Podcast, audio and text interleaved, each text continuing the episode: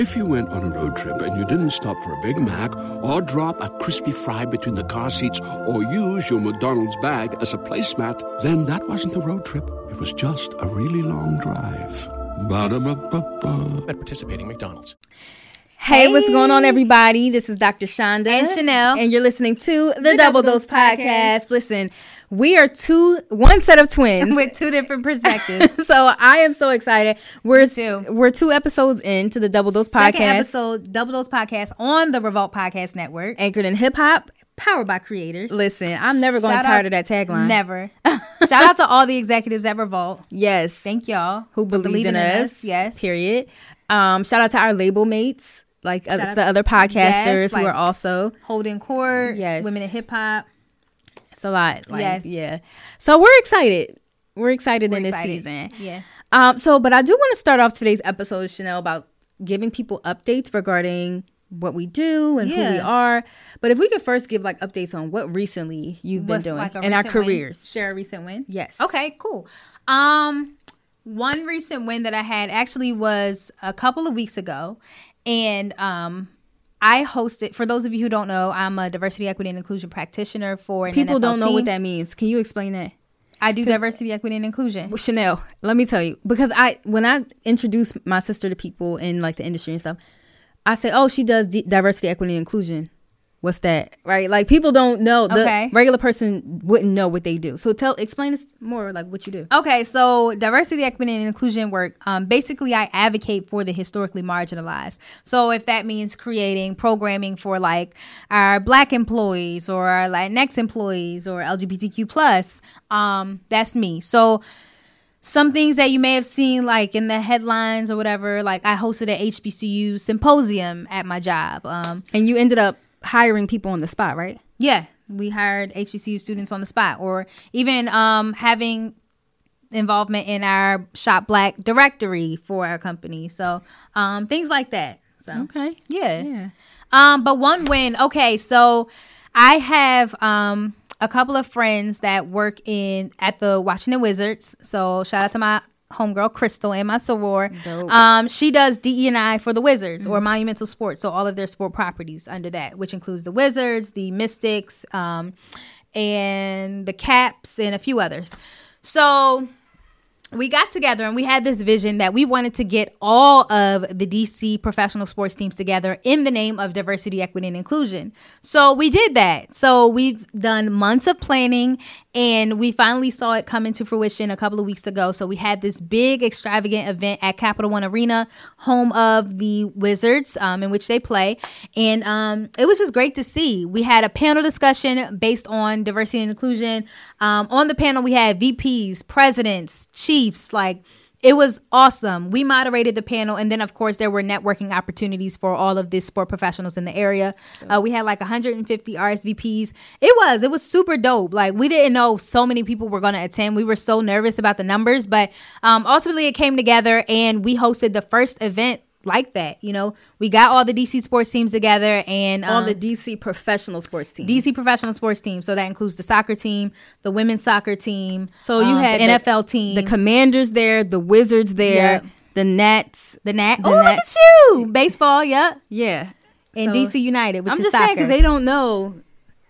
Okay. So like all the sports teams, I get it. She had come together for diversity, equity, and inclusion, which is a really big deal, which is why I like you talking about your work, because a lot of people don't even know that a lot of sports teams don't really have DE&I departments. Right. So the fact that y'all came together in DC to discuss like DE&I work and how you guys can continue to promote like and help marginalized individuals and communities at work, I think that is important and that needs to be talked about more. Absolutely. Well, no, I appreciate it. And you actually just sent me an article from Tamika Mallory and she posted that 75% of players are Black. However, that does not translate. They contribute to their $3 billion sports industry. Yep, they contribute to the $3 billion revenue generating streams or what have you. But that does not translate to the front office executives. So the players are Black, but the people in the front offices usually aren't. So that's an interesting statistic. Right. And it's why I'm so passionate about this work. So. Yeah, and even the concept of like reaching while climbing. Yeah. So climbing while reaching back to help other people. Mm-hmm. Not only are you thriving in the sports industry, but like I can name a plenty of people who say like, oh, Chanel helped me get this job, or yeah. Chanel like introduced me to this person at the Wizards, or that person mm-hmm. at the Pelicans or whatever. And I love doing that. Yeah. Yeah. I think it's important in our work, especially as Black women. Yeah. Because we are underrepresented yep. across the board. Yep. So like having a space, a seat at the table, and mm-hmm. you're pulling up more chairs yep. for people who look like you. I think that's so important. Yeah, absolutely. Like I said, I love doing that. Like one of my mentees just took a job. He's now like a group sales manager at the Brooklyn Nets in in the NBA. So listen, I love putting people on, especially great people yeah. who do great work. Absolutely. Yeah, especially in the sports industry. I think that's really important. Yeah. Yeah, absolutely. Because you mentioned the HBCU hires. Yeah. So y'all had that big symposium. Mm-hmm. You hired people, like the students who came out yep. on the spot. Like these are big things. Yeah. That you don't talk about. And Chanel's not my first time telling Chanel this. Like, she doesn't talk enough mm-hmm. about work. When do I not talk about it? That's, like, that's I'm saying going question. Into specifics. Like, if I would have let you go and say, like, oh, you know, I just had this event for DE&I for the sports team. If I wasn't probing you, like, you wouldn't have went into detail. Like, I brought in the Wizards. I brought in the, you know, hockey teams, baseball teams, and we all, the Black employees got together and we talked about DE&I. That might be my toxic trait. I don't know how to, well, I know how to, but I guess maybe sometimes I'm too humble in some instances, because I mean, there are, most of the time I feel like I'm super confident, but when it comes to like, when it comes to explaining like, you know, what I do and my impact in this industry, sometimes like I do, you know, but we're going to talk a little bit about our career paths later in the show. So I'll be able to, you know, brag on myself then. But that even makes me wonder, remind me, we got to pick this up later, but we had Dr. Janice on the show for my podcast. Love Dr. Janice. She brought up, shout out to Dr. Janice. Shout out to Dr. Janice. And shout out to Essay. And she brought up a point about how like there was an article that was published about how Black employees are deemed as problematic when they brag on themselves, when they talk about their accomplishments, where in comparison to their white counterparts. Can we pull up that article? I don't have it. Do you? No. But she was saying that, and that makes me wonder, like, is that why maybe sometimes you don't really talk about some of the things that you do at work? Because even for me, like, if I'm in a room full of professionals, like, I'm not going to be listing off all the accomplishments that I made. And I think, I'm not saying it's a good thing. It might be conditioning. Like, we're conditioned, especially as Black people, to not talk about Black women. Yeah, because you don't want to come off as, like, braggadocious. Mm-hmm. You don't want to come off as, like, too cocky or what have you. Because they already can't handle us. Right. They already can't handle us. And then for you to come in and say, well, I did this, I did this, I did this, I did this. It's like, hold up, you know? So, I mean, but meanwhile, you know, two doors down, you know, you have your employees who might not be melanated, who are there simply off of challenge, right, who might be there due to nepotism or whatever, because they know their uncle worked. But they have no problem bragging, though. They don't. They have no problem bragging. They don't. That's crazy. Yeah. We'll talk more about that, challenges of, you know, Black women in the workplace.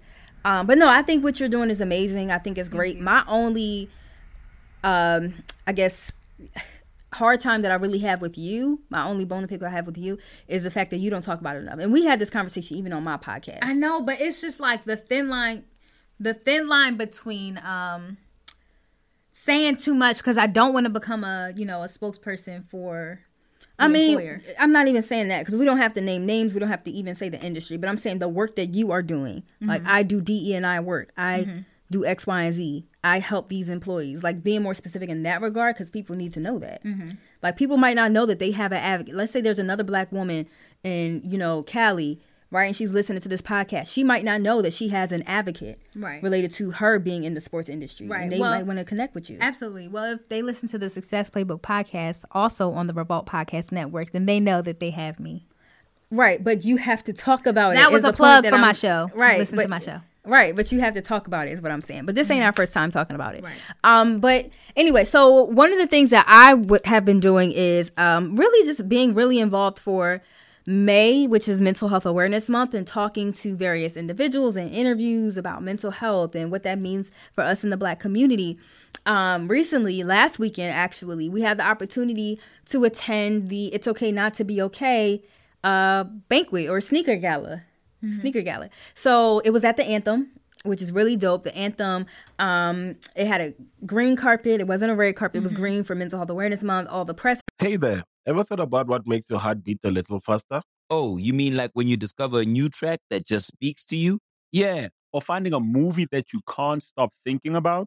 Well, get ready to feel that excitement all over again, because Amazon Prime is here to take your entertainment and shopping experience to the next level. Absolutely. Prime isn't just about getting your packages quicker. It's about diving into a world of endless possibilities, from the latest releases to exclusive content you won't find anywhere else. And don't even get me started on the music. Prime offers concert specials that will transport you right to the front row. It's like being at the hottest gigs without leaving your living room. I use Prime to tap in with some of my favorite artists' live shows from any and every genre of music. Trust me, Prime is a game changer. It's like having a personalized superstore and entertainment hub right at your fingertips. So why wait? Head over to Amazon.com/Prime and start experiencing entertainment like never before. We're there taking pics. And it was really like an event where everybody was there just let's talk about the red carpet. Health. Yes, let's talk about the red carpet. Okay. Your bone to pick with me is I don't advocate for myself. Okay, cool.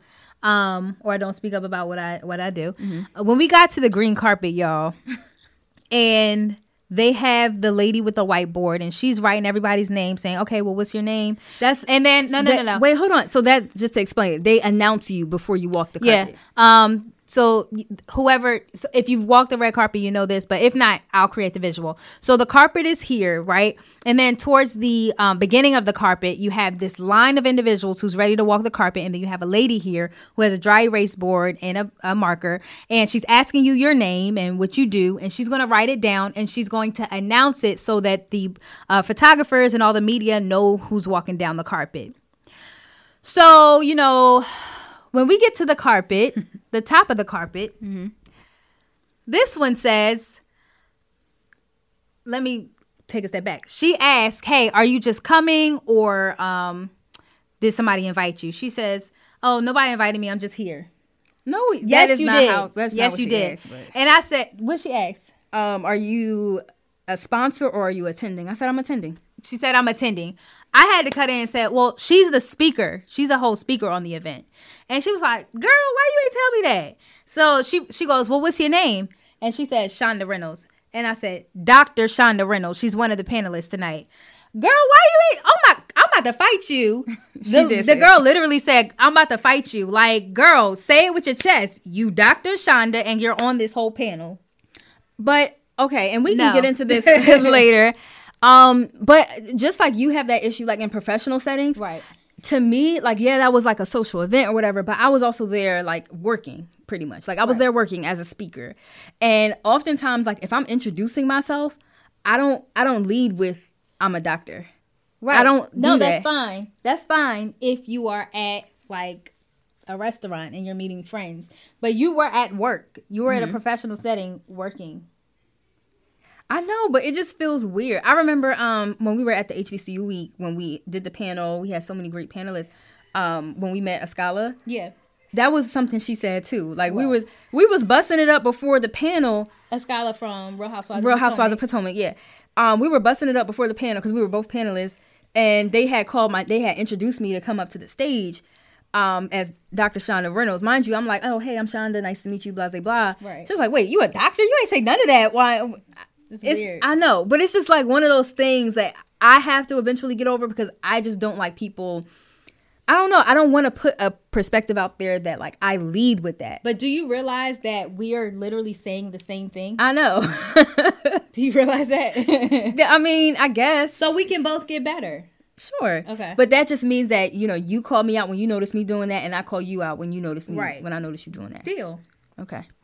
All right, so we're at this event, the It's Okay Not to Be Okay event. So we walk in the red carpet. You know, we got our sneakers on. As soon as we walk in, we see Anthony Anderson. That was dope. He was one of the hosts of the event. Yeah. That was dope. So we walked the red carpet, the press are there, the press, they had Essence, Fox Sports, like so many different. I didn't know Essence was there. Yeah, Essence was there. That's Fox Sports was there. They had local media and national media. I think somebody from Getty Images was there. Like it was really, it was really dope. So you would stop, you would walk the red carpet. Dr. Shonda, can you tell us your perspective of mental health in the Black community? Sure, because I talk about this all the time. Right. What do you want to know? And I was your personal photographer. We do that. We do that. We, no matter how like advanced we get, how big we get, we gonna always like ride for the other person. So that night was not about me. You know, I was walking around looking good, but I was also holding a tripod and her bags and my bags and stuff and walking around like being her personal photographer. Right.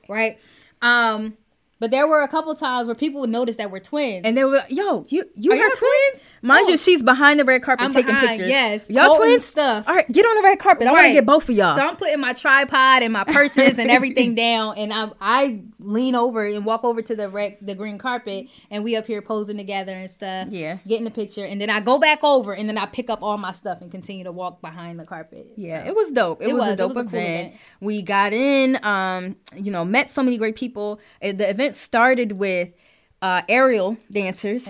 Oh, yes. Hanging from the ceiling. Yes. And mind you, this is all in the name of mental health. In the name of mental health. It was an edutainment event. So, like, they had a lot of entertainment, but it was also educational. Yes. So, they had aerial dancers. Next, they had panelists. So, I was a panelist. Before that, they had the go-go band. Shout out to the go-go band. They were amazing. And then we had the panelists. For the Black woman doctors or whatever. I forgot their specialties, behavioral specialists and something else. But yeah, so we had our panel for the women's perspective or whatever.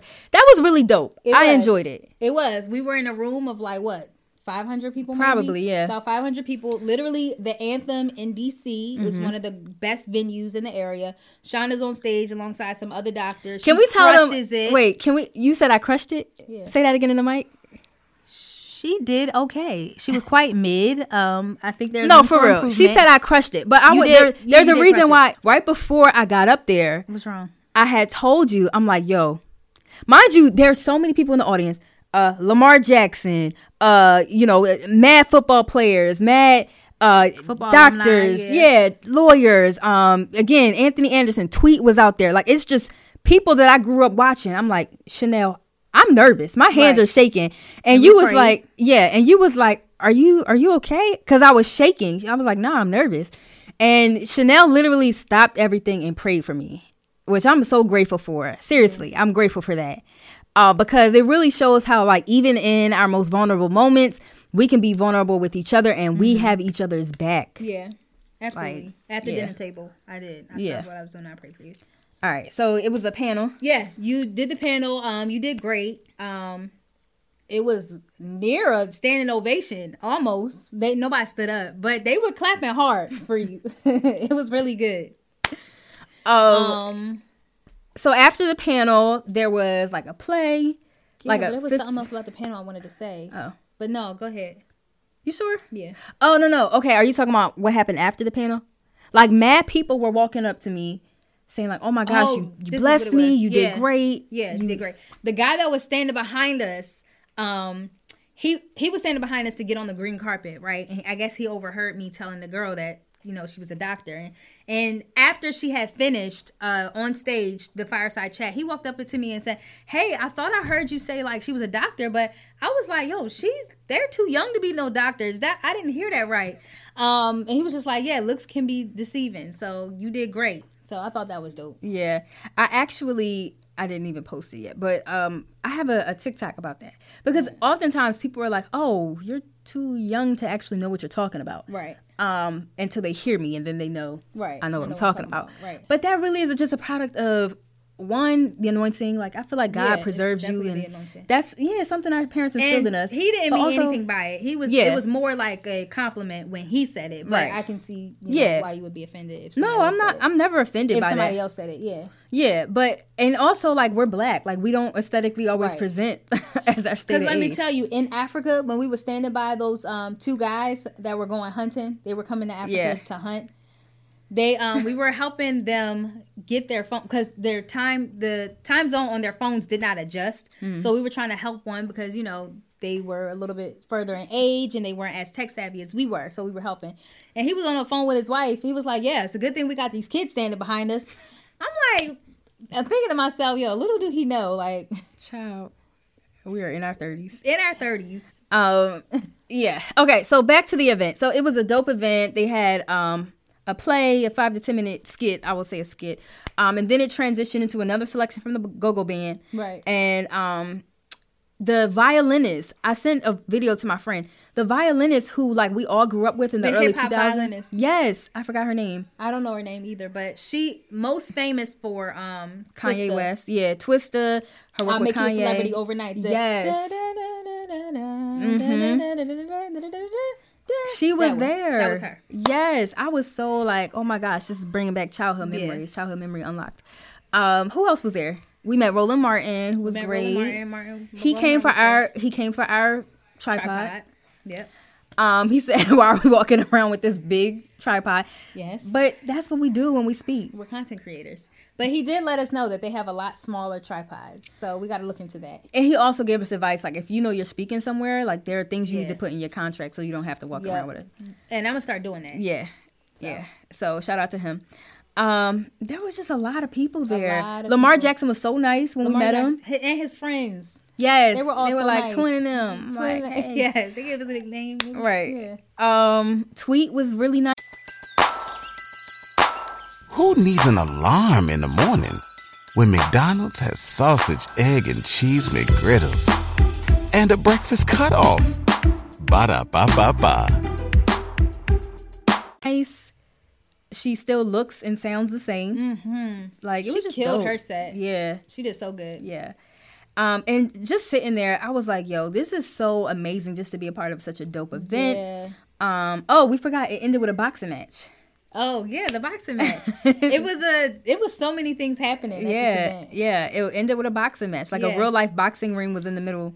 And there was a winner and a loser. So the boxing ring was set up the whole time. Walking in, I'm thinking like, oh, okay, well, this is just a representation of like a metaphor. Fight and mental health. Right. Great.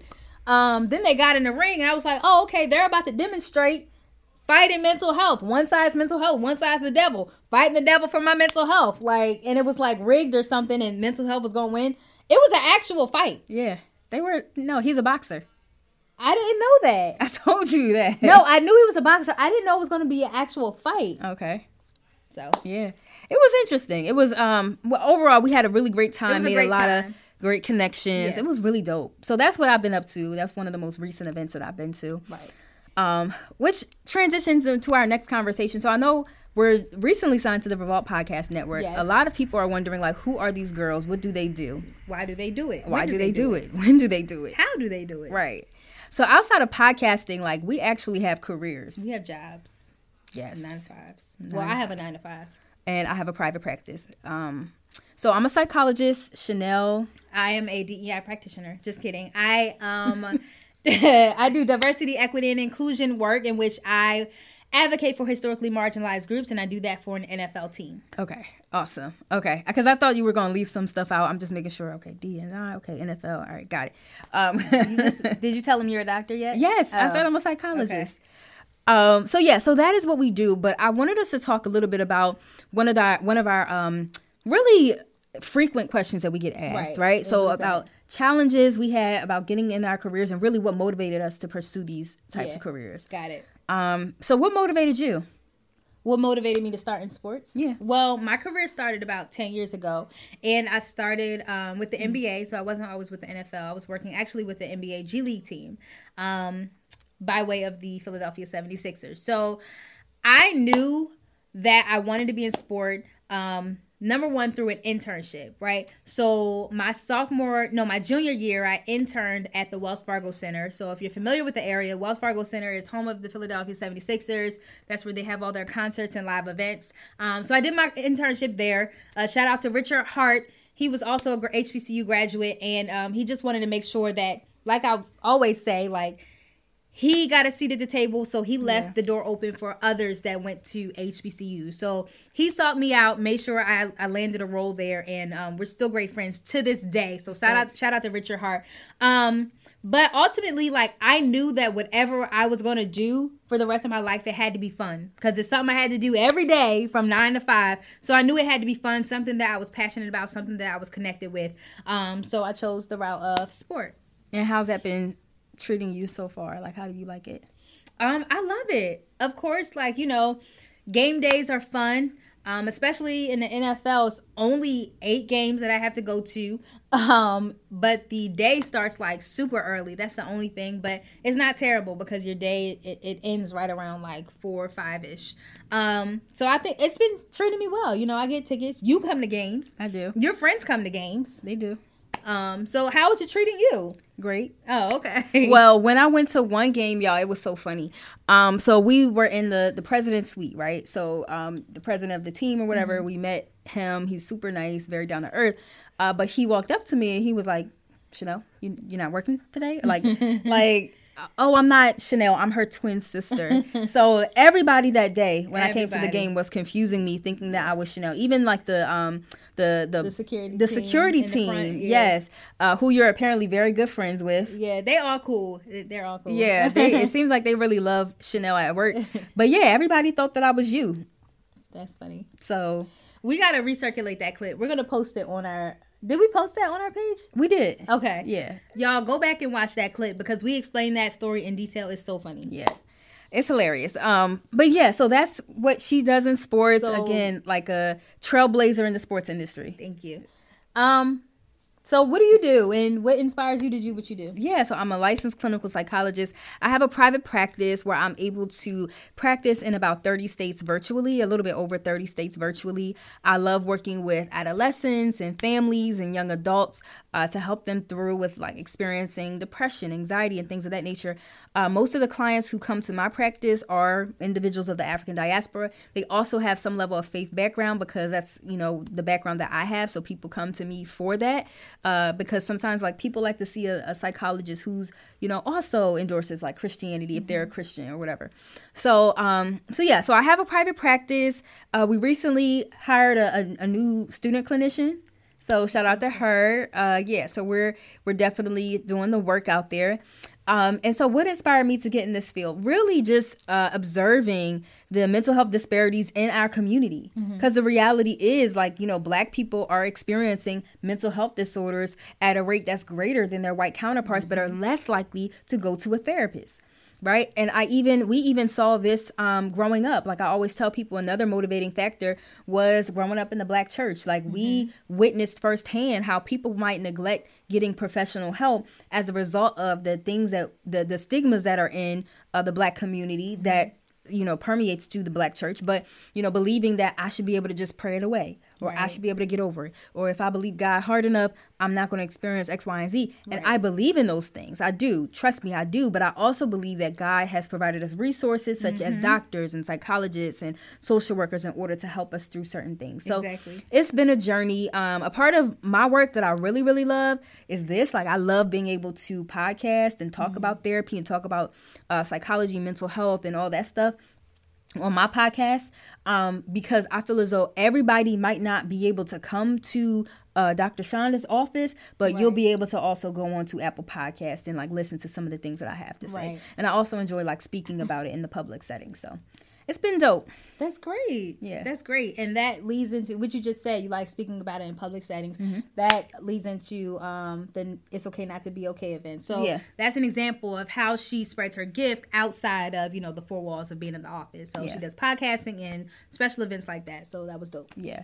So I want us to kind of get a little bit more into the challenges that we experience as, because one thing we didn't talk about is how we are Black women, we're underrepresented in our specific careers. So like you, when you started out in your career, how many Black women professionals did you work with? So when I started in my career, I was the only person of color, period, in the office. So Black women, Black men, anything else? No, there was nothing. There was just Chanel. So go ahead. Yeah, it was definitely I'll say it was a challenge because I had to find my voice. I had to find the confidence to show up authentically as myself. I know that as Black women, like, we have this debate going on in our head, or we used to, but now we're just more, you know, we don't really care because we have things like the Crown Act that protects us. But a lot of people still going through it, but wow. Yeah. But yeah, so we have this battle of like natural hair, like how should I wear my hair in the office, or should I straighten my hair to go into the office? Like it was a lot of that, especially for the first couple of years of being in my career. It was also, you know, sometimes I just was misunderstood. I think that a lot of managers don't know how to effectively manage the emotions or manage Black women, period. Like they mm-hmm. may not be used to maybe the fact that we may be like loud, or even Michelle Obama said like, I feel like sometimes I have to shrink because my laugh may be too loud in the room, right? Mm-hmm. Not everybody knows how to receive Black women, whether it be our hair, whether it be the way we walk into a room confidently, whether it be the way we laugh loudly or just exude Black excellence in our every fiber of our being. Not everybody knows how to receive Black women. Mm-hmm. And sometimes that is, or all the time, that's evident in the workplace. And that's sometimes evident in how Black women are managed. So... period. Yeah. I think that, and that's something that you directly experienced, like in terms of like managerial stuff, like you don't have to talk about now, but like right. previously. Right. Absolutely. Absolutely. Definitely not my current company, but previously, yes. Yeah. Okay. Yeah, so I will definitely say that. So the interesting thing about being a psychologist, so I've only been a psychologist for like maybe 2 years, 3 years, because the training is so extensive. So I've been a trainee longer than I've been an actual psychologist. Mm-hmm. But I've been in the mental health field for about 10 years, the same as you. So that's like 11 years of schooling, X amount of years of my postdoctoral fellowship, like mm-hmm. all that. If you went on a road trip and you didn't stop for a Big Mac or drop a crispy fry between the car seats or use your McDonald's bag as a placemat, then that wasn't a road trip. It was just a really long drive. Ba-da-ba-ba-ba. At participating McDonald's. Say during the training years and, you know, even in school and such, we definitely experienced hardship as Black women. Mm-hmm. Black women, or Black people in general, right? As psychologists, only about 2 to 5% of psychologists in America are Black. Mm-hmm. And that translates even in the classroom. Mm-hmm. When I was a grad student, only a handful of us were Black. Mm-hmm. Even on internships, I would oftentimes be the only Black woman or even the only Black person. Mm-hmm. And that often would impact how I would show up, mm-hmm. feeling like I need to mask myself, feeling yeah. I needed to code switch. That's real. Yeah. And so oftentimes when I did experience this anxiety of what happens if I show up fully as myself, I would experience such anxiety and feeling like I can't go to work. I don't want to go to work today. Yeah. Because of this need to feel like I need to mask it. I can't show up as myself. Otherwise, I will be penalized. Right. Absolutely. Absolutely. And I remember actually a couple of weeks ago, a couple of months ago, I remember having mini twists in my hair. Mm-hmm. And I stood in the mirror like, do I really want to go to work like this? Do I really want to go to work with my natural hair? Or do I really want to go to work with my mini twists in? Because I'll do natural hair, like, but the mini twist was something new. Yeah. But I realized, okay, I have to stop being a hypocrite. Because if I'm sitting here advocating for historically marginalized groups, which includes Black women in their hair and protection through the Crown Act, mm-hmm. why am I sitting here trying to convince myself to go to work and trying to convince myself to show up and be authentic? Mm-hmm. I should just be able to get up and show up authentically.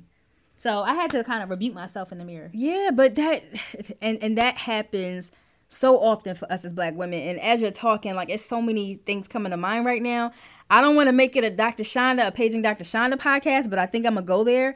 I can imagine even, like, us being the women, the intersectionality of oppression is so distinct, right? Right. So especially for Black women, because there is, you know, race-based discrimination, mm-hmm. Gender-based discrimination, hair-based discrimination, and even color-based discrimination, which is colorism. And even myself as a Black woman, I often think about like, I had these struggles showing up authentically in, you know, as a psychologist or a psychologist trainee, because I would have supervisors who said, oh, it's the hair and the nails. You need to kind of like tone it down a little bit, like coming from another Black woman. I had that before. But a black woman would say that. Mm-hmm. Mm. But that, I mean, it's all white supremacy, right? Right. But I often think like, wow, I wonder what my sisters who are of a darker complexion, what they experience, because I can imagine that is probably more intense, or not probably, it is more intense than what we experience because of that additional layer of oppression that black women, So, yeah, it was trash. I remember there was like one supervisor that I had, and she's a white woman, right? Amanda Seal says there are people who are white people and people who happen to be white. And I identify her as like just somebody who happens to be white. But I had this one white supervisor. I was preparing to go to an interview for my postdoctoral fellowship.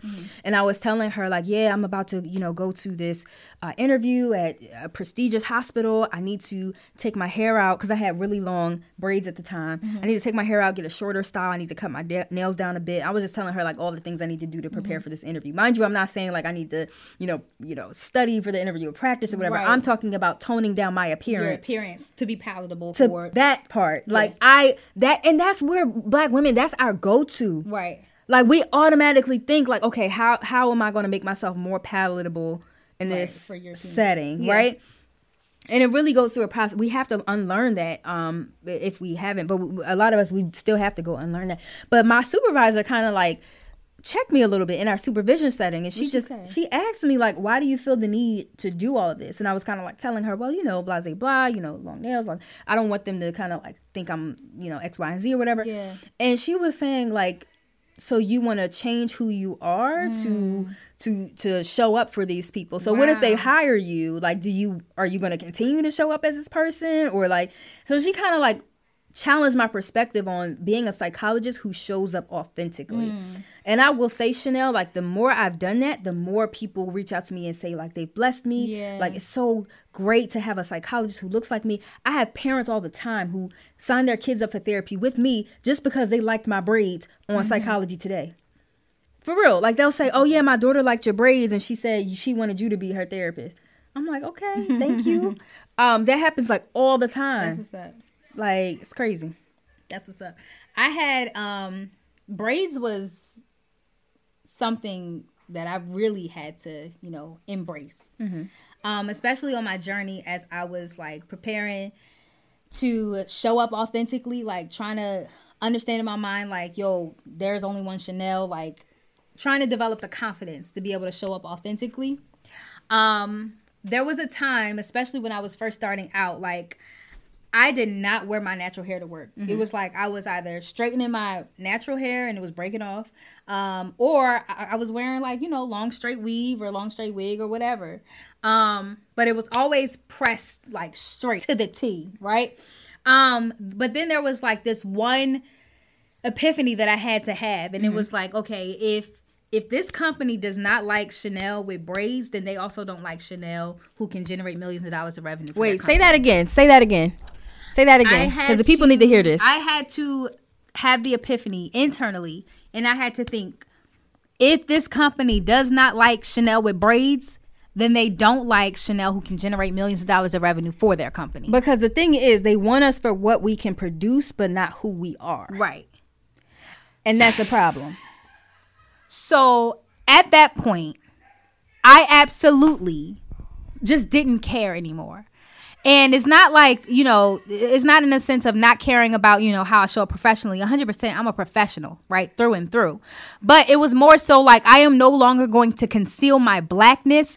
I am no longer going to conceal my blackness to be palatable in corporate America. I am no longer going to conceal my blackness to be palatable in this space that was created for white men, aka sports. So, yeah, that's what's up.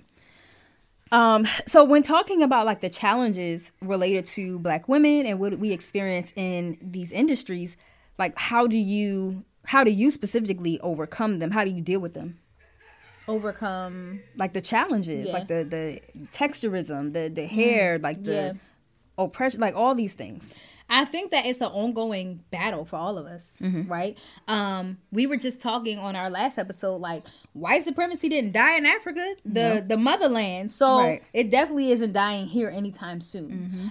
It is an ongoing battle. It's something that we're continuing to experience, but you have to know who you are, right? You have to be confident and have the authority to show up authentically as yourself, right?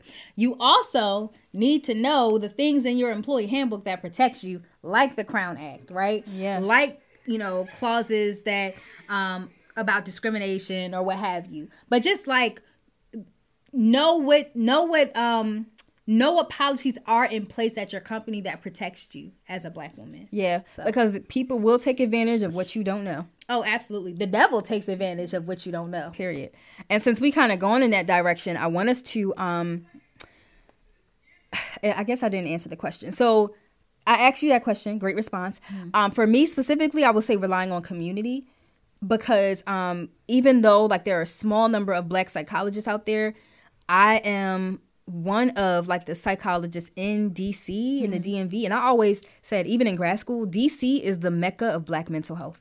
Like there's so many black social workers, so many black psychologists. It is the headquarters of the Association of Black Psychologists. So so taking advantage of the support systems that we have, and even kind of going into our next segment where we're closing, relying on the anointing. Yeah. Because like, yes, people might see me as not being palatable because I might look a certain way or dress a certain way or whatever. Or I might wear heels every day. That was a complaint I heard too while I was a student. What? I wear heels every day. I don't care. Who complained? Child. But anyway. No, I really want to know. Was it like a I'll tell you student? After. No. Oh. I'll tell you after. But yeah, so like relying on the anointing for real. And one of the things that you talked about before we started is like the anointing and how that plays in this. Yeah, absolutely, absolutely.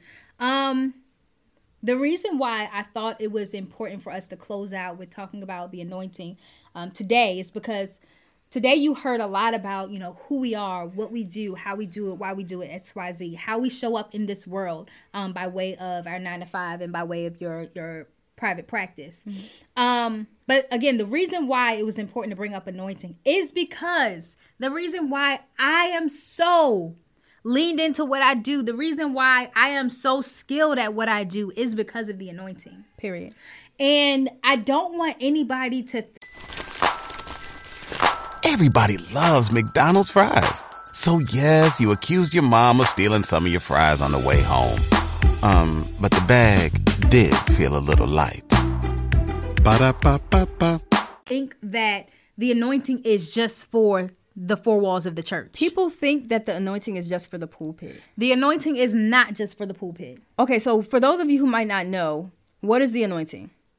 The anointing is the grace to do something, the grace that makes it easy for you to do something. Yes, through the Spirit of God. The Spirit of God that gives... Through that part, through the Spirit of God. So you can be anointed to preach. You can be anointed even in the boardroom. You can be anointed in the NFL. Right?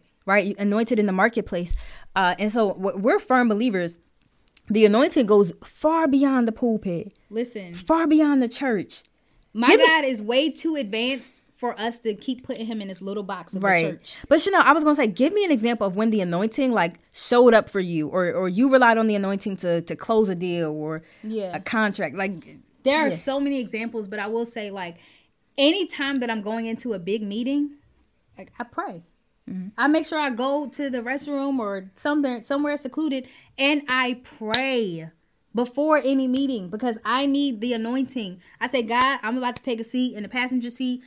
You take the driver's seat. You say whatever needs to be said in this meeting for XYZ to happen. And I give it to God, literally. Yeah. I remember having a meeting with a client, and I really wanted a contract to come through. I was in sales at the time, doing corporate partnership sales, sponsorship sales.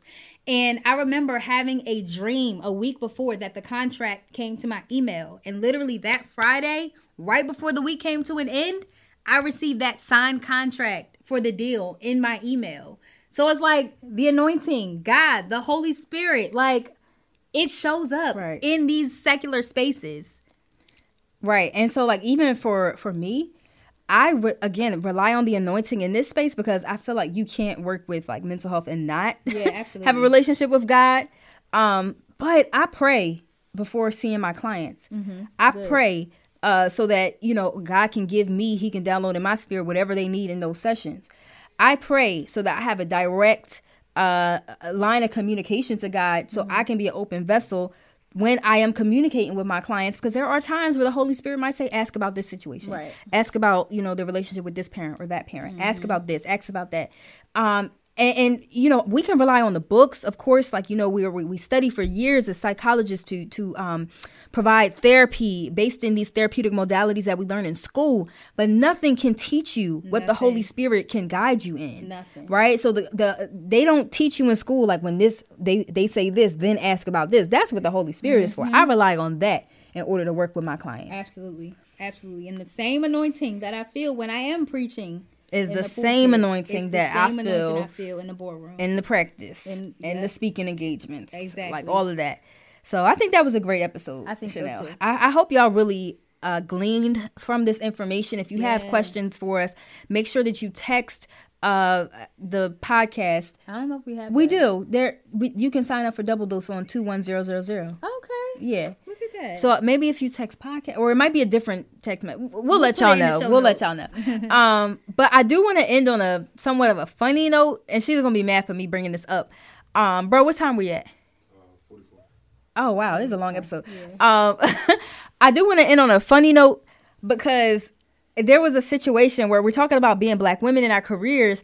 And Chanel experienced like being very black in a very white setting, and I just want you to like talk about that. I'm not gonna talk about it. But I'll talk about it. It reminded me of like a scene from Insecure, like some Issa Rae in Insecure would do. Yeah. Okay. So Chanel was working for a different team.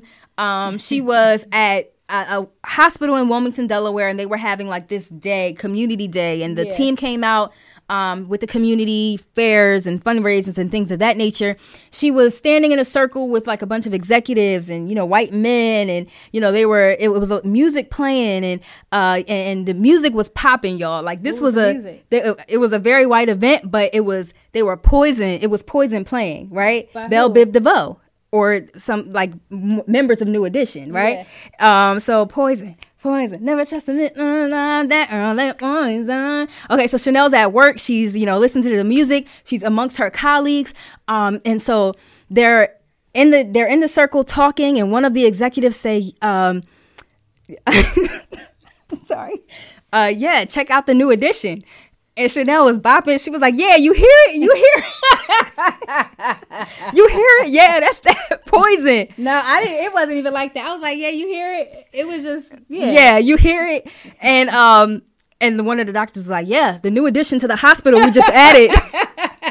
The new addition to the hospital we just added. We just added all these great things, and you know, it's just new parking lot, new windows. Chanel, when you told me that, I literally died a thousand deaths. This is why it's important to have cultural awareness in these spaces. But no, I just thought that was hilarious, and it does very much remind me of an awkward black girl moment. It was definitely an awkward black girl moment. And on that note, make sure you guys tune in to the next episode of the Double Dose Podcast, brought to you by Revolt, anchored in hip hop, powered by creators. All right, y'all. See y'all next time. Bye. Hey there. Ever thought about what makes your heart beat a little faster? Oh, you mean like when you discover a new track that just speaks to you? Yeah, or finding a movie that you can't stop thinking about? Well, get ready to feel that excitement all over again, because Amazon Prime is here to take your entertainment and shopping experience to the next level. Absolutely. Prime isn't just about getting your packages quicker. It's about diving into a world of endless possibilities, from the latest releases to exclusive content you won't find anywhere else. And don't even get me started on the music. Prime offers concert specials that will transport you right to the front row. It's like being at the hottest gigs without leaving your living room. I use Prime to tap in with some of my favorite artists' live shows from any and every genre of music. Trust me, Prime is a game changer. It's like having a personalized superstore and entertainment hub right at your fingertips. So why wait? Head over to Amazon.com/Prime and start experiencing entertainment like never before.